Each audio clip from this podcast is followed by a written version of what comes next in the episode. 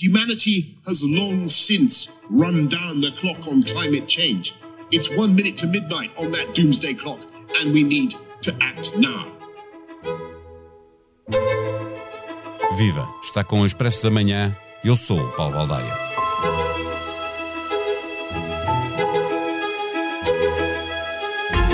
Precisamos de parar imediatamente. Falta um minuto para a meia-noite, lembrou-nos Boris Johnson na abertura da Conferência do Clima. Saímos de 2015, depois da Cimeira em Paris, com o compromisso de deixar subir a temperatura apenas em um grau e meio até 2030. Podemos lá chegar com um aumento de 3 graus e por isso já há quem acha ambicioso ver a temperatura média subir apenas 2 graus. Este apenas é sempre entre aspas, porque a subida da temperatura tem consequências. De um lado, há cada vez mais secas, ondas de calor, incêndios incontroláveis, no outro, cheias, ciclones violentos ou subida do nível do mar e perda de gelo polar. Pelo caminho que levamos, estes fenómenos extremos vão repetir-se com cada vez mais frequência. Para se perceber bem do que estamos a falar, vale a pena recordar que algumas das ilhas do arquipélago das Maldivas podem desaparecer em 10, 20 anos. De 1 a 12 de novembro, os líderes mundiais reúnem-se em Glasgow, na 26ª reunião entre as partes, na sigla em inglês COP. Querem discutir como é que cumprem o que acordaram há seis anos. As metas estão sempre abaixo do que os cientistas dizem ser absolutamente necessário, mas nem assim são cumpridas. Neste episódio, conversamos com Carolina Reis, enviada da SIC à COP26 na Escócia. O Expresso da Manhã tem o patrocínio do BPI. Abra uma conta valor multiproduto júnior ao jovem BPI com um mínimo de 100 euros. Ou faça um plano mensal de entregas periódicas de 25 euros para os seus filhos e ganhe um álbum digital Dream Books. Campanha válida até 30 de novembro para jovens até aos 15 anos. Viva Carolina Reis. Falta um minuto para a meia-noite, lembrou Boris Johnson na abertura da Cimeira. O planeta está a aquecer, há glaciares a derreter, mas os líderes políticos têm congelado as decisões que podem inverter a situação. Foi assim que chegamos de Paris em 2015 a Glasgow em 2021? Viva Paulo, sim, exatamente. Essa é uma boa imagem dada por Boris Johnson para resumir o problema, a situação dramática e urgente na qual nós nos encontramos agora. Ah, eu acho é que hum, se eu estivesse de fora, uh, não conhecesse as personagens, se eu aterrasse na cimeira da COP, sem ter percebido o que se, sem ter acompanhado o que se tinha passado no mundo nestes últimos anos, achava que aquelas pessoas tinham sido apanhadas de surpresa, estavam cheias de boas intenções e que agora que lhes tinham finalmente explicado o que se passava, é que sim, que iam fazer alguma coisa e que estavam super empenhadas. Ora, nós chegámos aqui uh, porque os países permitiram que nós chegássemos aqui. Começámos eh, quando, quando é, é muito comum eh, nas cerimónias oficiais, a Cimeira tem várias cerimónias oficiais e até há vários placares com isso na, na parte interior, numa espécie de cidade onde estão os delegados e os observadores, vários vídeos com um, momentos, situações, com, com lugares do planeta em que em determinadas situações, ou já até de alguma forma permanente, aquelas terras que estão a tornar inabitáveis, onde vemos catástrofes, inundações, incêndios, etc. E isto não é propriamente uma coisa nova, isto não aconteceu só há dois ou três anos.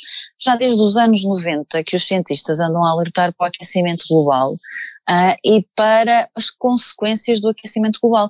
E por isso aconteceu o Acordo de Paris. O problema é que parece que aconteceu o Acordo de Paris, que foi uma coisa importante, mas depois parece que nunca foi feito nada de muito concreto e que chegamos agora aqui, acima da COP, e vamos dizer, epá, bora, agora é que nós vamos mesmo fazer o Acordo de Paris.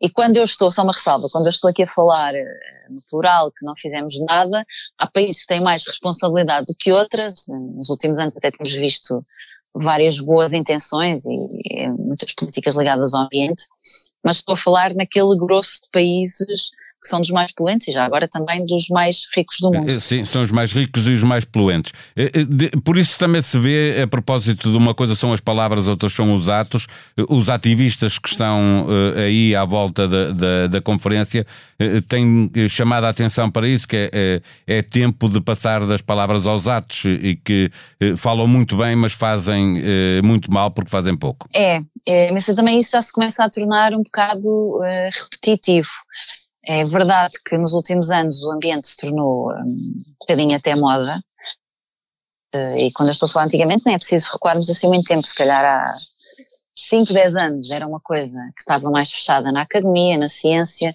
no jornalismo muito especializado. E de repente os jovens pegaram nisto e deram-lhe corpo, deram-lhe alma, deram-lhe voz, deram um movimento, criaram um movimento internacional muito impulsionado e liderado pela, pela Greta Thunberg. E eles têm razão completamente naquilo que dizem, têm razão na crítica que estão a fazer à COP, que aquilo parece que não vai passar de uma feira, que são sempre os mesmos discursos, as mesmas boas intenções, e se vê-se também um bocado nos discursos oficiais dos líderes, que é ali coisas concretas, concretas, concretas, houve muito pouco.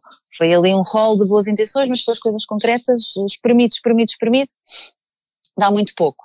E quando, quando, quando, estava, quando estava a ouvir, estava a pensar, quando estava a ouvir o, os ativistas nos protestos, que têm alguns manifestados, alguns têm conseguido estar mais perto da COP, mas acontecem por, por toda a cidade de Glasgow, também estava a pensar, bolas, eu gabo coragem a estes miúdos, porque até já esta coisa que eles fazem, uh, também já é cansativa, cansativa no sentido em que parece que já estamos a esgotar, a chegar ao limite como dizias, é muito repetitivo, é um déjà vu, não é? Perde é. impacto porque estamos a ver outra vez a mesma coisa. Sim, é isso.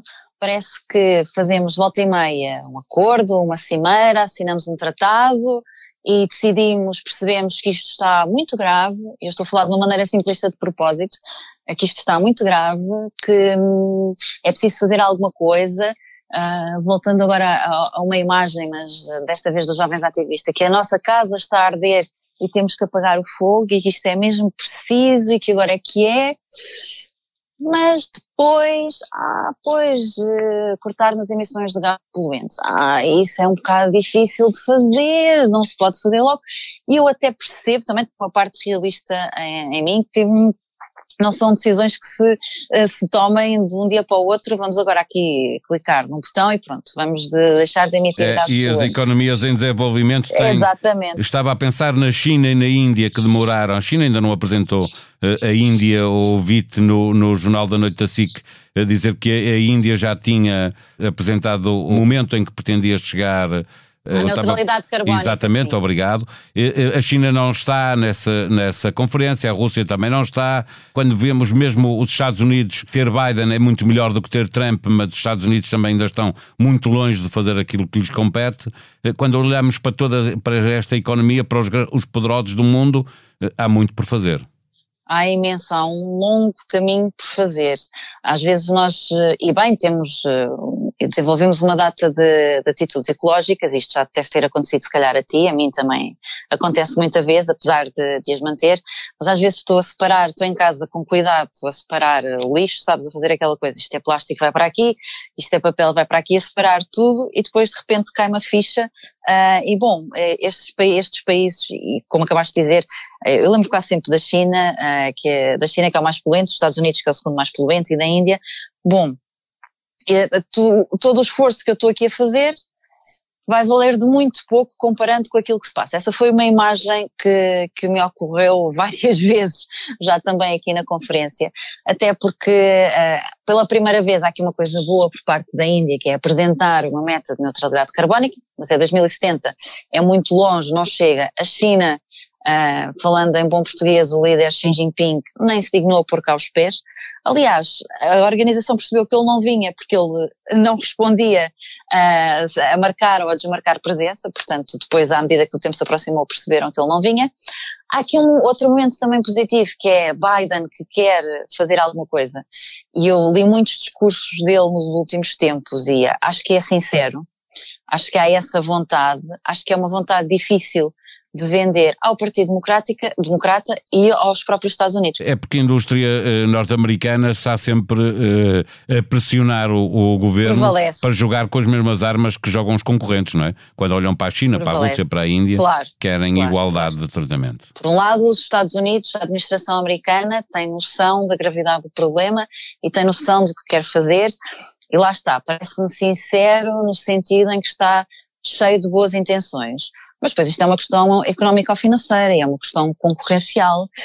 e isso prevalece completamente nos Estados Unidos. Há outro problema também nos Estados Unidos que é na própria opinião pública, porque as opiniões públicas isto também vai ser um teste para a opinião pública que tem pressionado os governos mais nos últimos tempos em relação a esta matéria. Mas quando olhamos para os Estados Unidos, que são um ator decisivo na, a nível geopolítico e, e, por isso é fundamental também o Biden ter cá vindo para o pontapé de saída para o, para o arranque da, das negociações. Mas quando olhamos também para a opinião pública americana, nós vemos que há um, na, no grosso dos Estados Unidos, vamos esquecer aquelas partes que nós conhecemos, ou porque já lá fomos, ou porque conhecemos mais da cultura americana, que são as costas da Califórnia e Nova York, o grosso da América ainda não encara um, este problema com a gravidade que ele tem. E até coisas mais pequenas, como questões de mobilidade, que todos nós, uh, provavelmente a da altura da nossa vida, já pensámos, bom, se calhar era melhor eu tentar ir de transportes em vez de ir de carro. Depois há outras questões que é os transportes irão não serem viáveis. Mas eu acho que hoje em dia a maior parte dos portugueses já pensou nesta questão. Já pensou, mas o que nós vemos é que as pessoas queixam-se do preço da gasolina, mas em, uh, principalmente em Lisboa e no Porto, uh, às horas de ponta, uh, as autoestradas estão repletas de carros de pessoas que vivem fora das grandes cidades e que vêm trabalhar para as grandes cidades.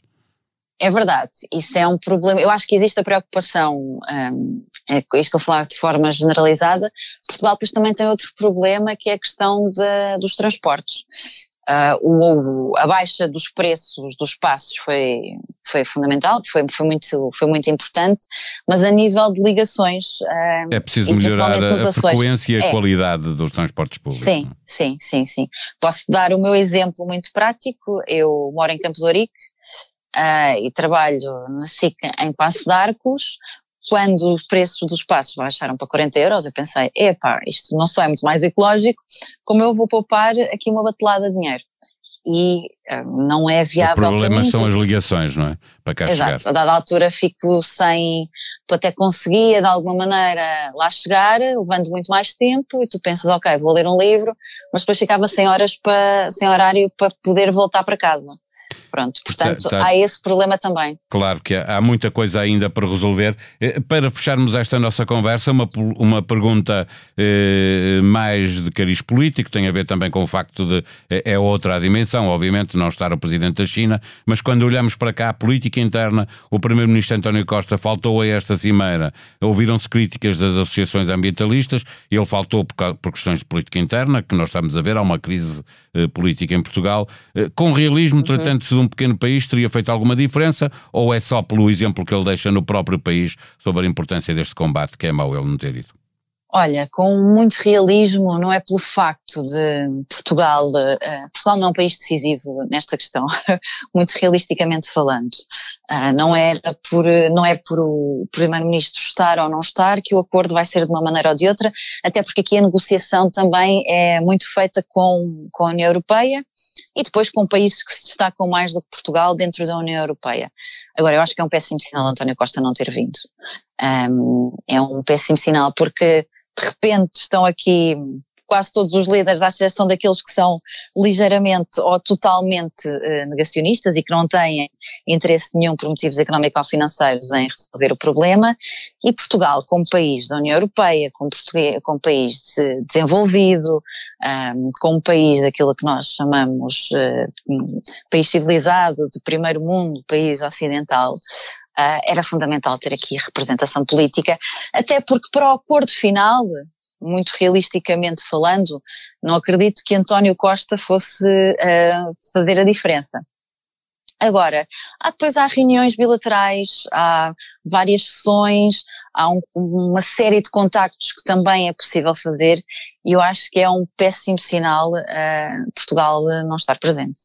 Até de certa maneira, quando estava a ouvir um, quando estava na sala de imprensa um, a ouvir os discursos dos líderes, por questões da pandemia não podemos estar todos na sala, então estamos uh, numa sala de imprensa que é bastante ampla. Quando estava a ouvir os líderes uh, políticos, os líderes mundiais, eles tinham três minutos para falar e depois a seguir eram as conferências de imprensa e eram chamar, havia um placar a dizer conferência de imprensa do, dos Países Baixos, por exemplo, e, e eu fiquei até com uma espécie de uh, vergonha, pensei, epá, e nós agora não temos ninguém. Os outros jornalistas perguntavam, então quem é que vem de vocês, o Primeiro-Ministro ou o Presidente da República? E nós, não veio ninguém. Não vem ninguém de Portugal. Portanto, é um péssimo sinal. Acho que foi mesmo um péssimo sinal uh, António Costa não ter vindo.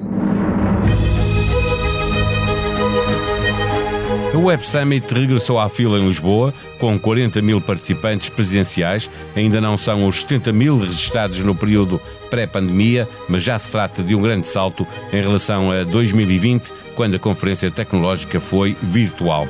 Em expresso.pt encontra toda a informação sobre a crise política que está agora a afetar, eh, como se fosse um ciclone, os partidos de direita. O presidente dos sociais-democratas, Rui Rio, afirma que teve razão no Conselho Nacional de 14 de outubro de que saiu derrotado. A crise política, segundo ele, prova que fez bem em pedir o adiamento das eleições diretas e volta a fazer esse apelo pedindo contributos aos militantes do seu partido.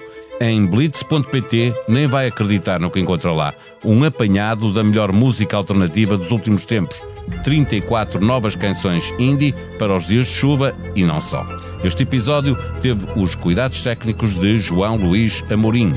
Nós vamos voltar amanhã. Até lá, tenham um bom dia.